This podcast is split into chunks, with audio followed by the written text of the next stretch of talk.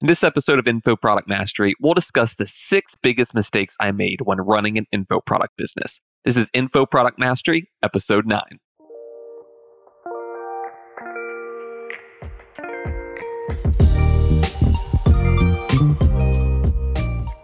Welcome to Info Product Mastery, the podcast that helps developers, educators, and entrepreneurs launch and grow their online education businesses. Whether you're just looking to create a passive income stream or building a full time living.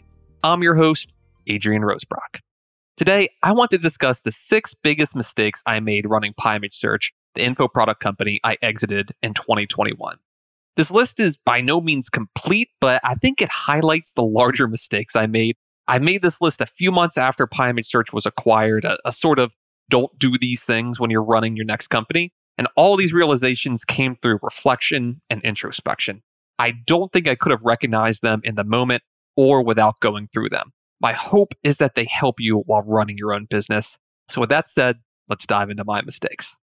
Mistake number one not hiring fast enough. This is something I talked about with Rob Walling in the Startups for the Rest of Us episode, which I'll link up in the show notes. But the first three years running PyImageSearch, I did everything, and I mean everything. I was coding the example projects, drafting blog posts, creating images for the post, adding these posts to WordPress, authoring our paid premium books and courses, typesetting the books and courses, and adding content to the membership sites. I was doing email marketing and sales copy and created these automated sales campaigns. I did email support. So when people emailed in with a question, not even a technical question of, hey, how do I use computer vision and OpenCV to do XYZ? No, I mean, I was answering people who had issues downloading their files, downloading their purchases. I was moderating and responding to blog post comments. I did everything required to run that business for the first three years. It worked in terms of revenue. So 2014, the first year I was in business, PyImageSearch made like $38,000. In 2015, it was up to 230,000 and 2016 just over 600,000. I was still the only member of that team. And yeah, I was able to put a lot of that money in my bank account, but it really wasn't worth the 70 to 80 hour work weeks that I was doing when some of the tasks I, I was doing could have been offloaded for two to four thousand dollars a month.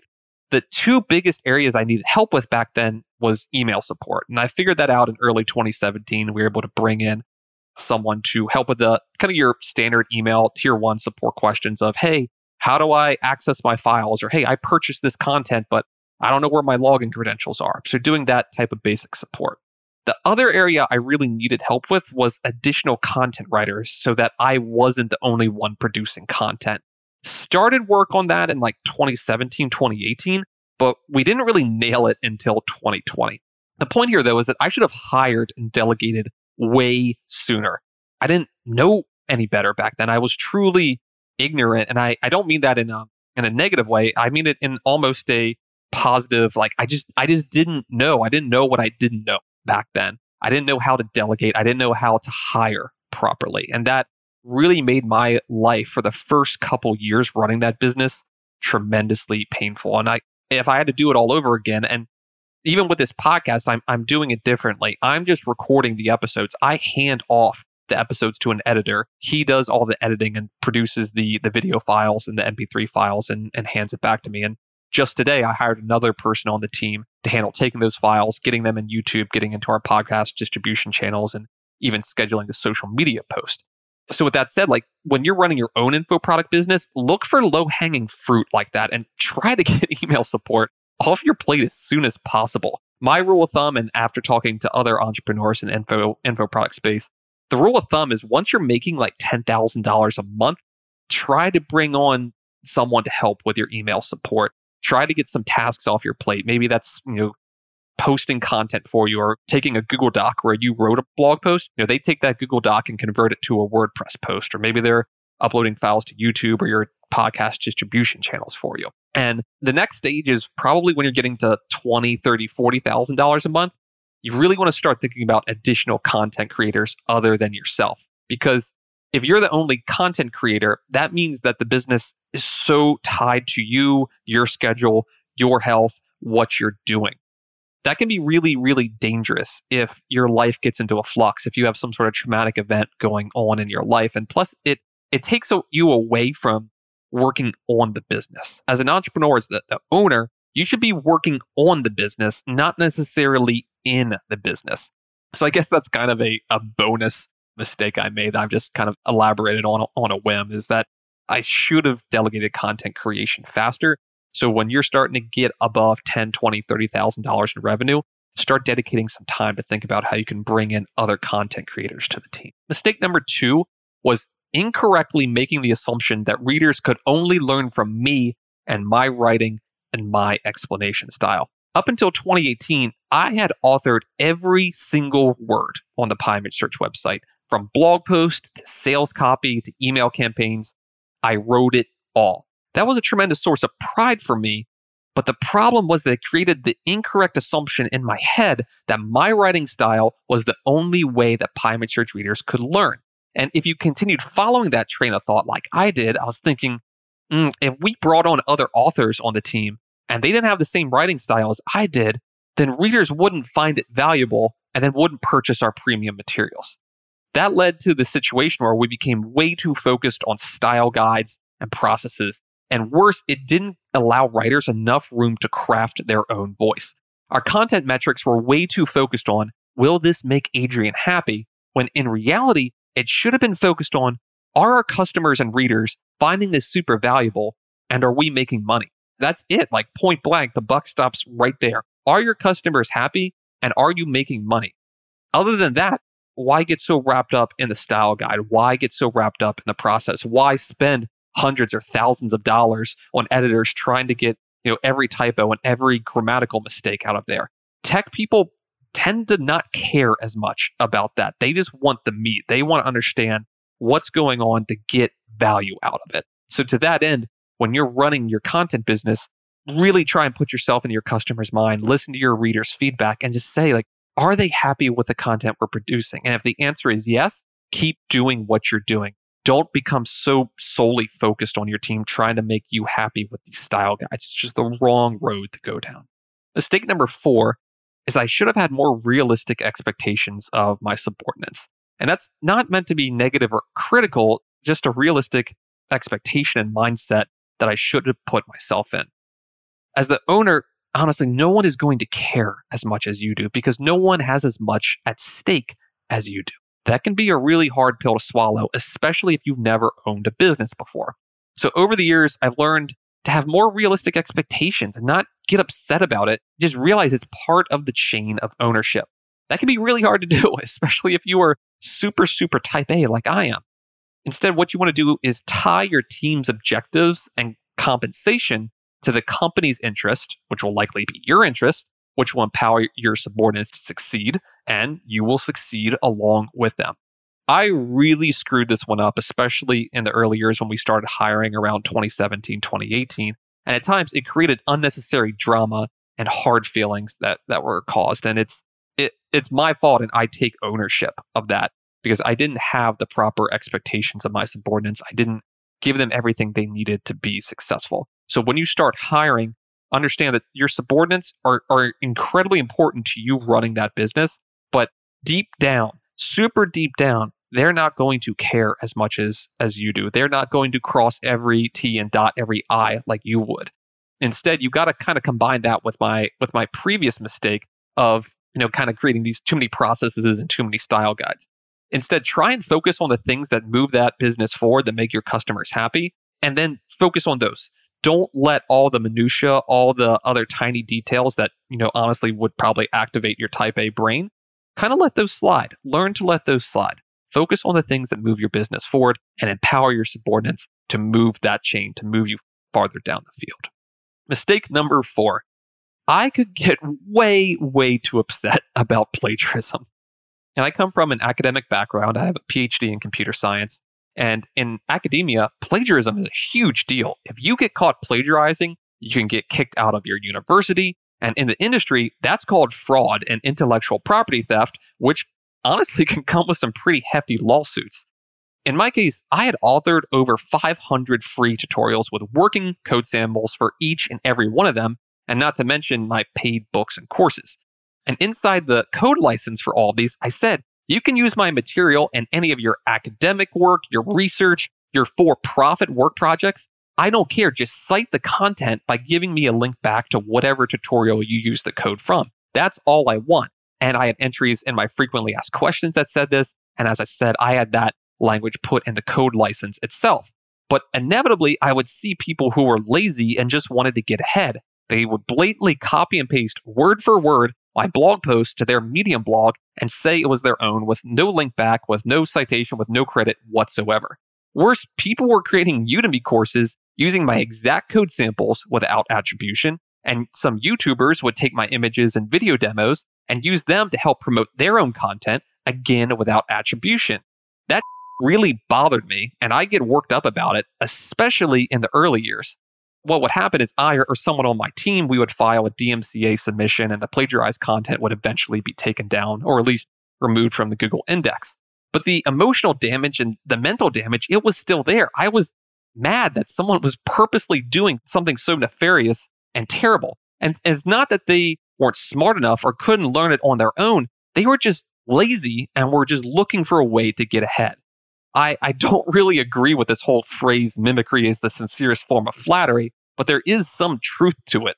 If someone is mimicking you, it means you're doing something right. Because if people are copying you, they are getting value from your work. And those who copy, they don't last long. They fade out in a few months or years because they lack the originality and the discipline to succeed in the long run. So if you come across your content being plagiarized, keep a cooler head than I did. Calmly pass it off to a member of your team, let them file a DMCA report, and then move on. Don't let it hang over your head like this dark and stormy cloud like I did. That could stick with me for hours or days, and I'd just be in a bad mood about it. It didn't help me professionally, it didn't help me personally. Sometimes it would even hurt relationships because I'd just be in a bad mood. You know, learn to just delegate that to someone else and move on because plagiarism is going to happen unfortunately. And in some cases it's a sign that you're doing something right because people people are taking the time to copy something you did. Mistake number 5 i was offering way way way too much free support for way too long. When you launch an info product business you're going to go through these different phases of wanting viewers or readers to contact you. The first phase is you're just so desperate for any sort of validation that you're on the right track and people are getting value from you. So you're just like checking your inbox for an email from a reader or checking YouTube comments, just hoping someone clicks the like button or responds to you, gives you a comment, says encouraging words, or says what they liked or they didn't like. Just you getting some feedback. You're so desperate for that feedback in the first phase. The second phase is you notice, hey, I'm spending an hour or more every day in my inbox responding to questions. And I use this loose definition of inbox here. That could be your email, that could be blog post comments, LinkedIn Messenger, whatever venue that people are contacting you from where you have a queue of messages to go through. That's a loose term that I use for an inbox. The third phase is you realize your balance is totally out of whack. You're spending too much time providing help and support to non customers. And these non customers unconsciously have learned that they if they email you or message you, you'll help them for free. There's no incentive there for them to convert to paying customers. The fourth phase, and hopefully you never get here, is you start to get a bit bitter towards those same people for quote unquote taking advantage of you and your time. The fourth phase is terrible because it's your fault, not your readers. You fail to set the expectation properly at some point. You have to be a paying customer if you want to receive support from me. And to give you a little history on this, Pie Search started in 2014. By 2017 to 2018, we're getting over 100 emails per day and over 200 blog post comments every single week. Myself and my team, we were responding to each and every one of them, customer or not. And we were trying to provide this, this sense of reciprocity. We help the community, and the community helps us by purchasing our content. And to a degree that worked. We certainly grew the business. There's no denying that. But it also led to this situation where people took advantage of us and our support, mostly unconsciously, although there, there are a few bad apples we had to outright ban from emailing us.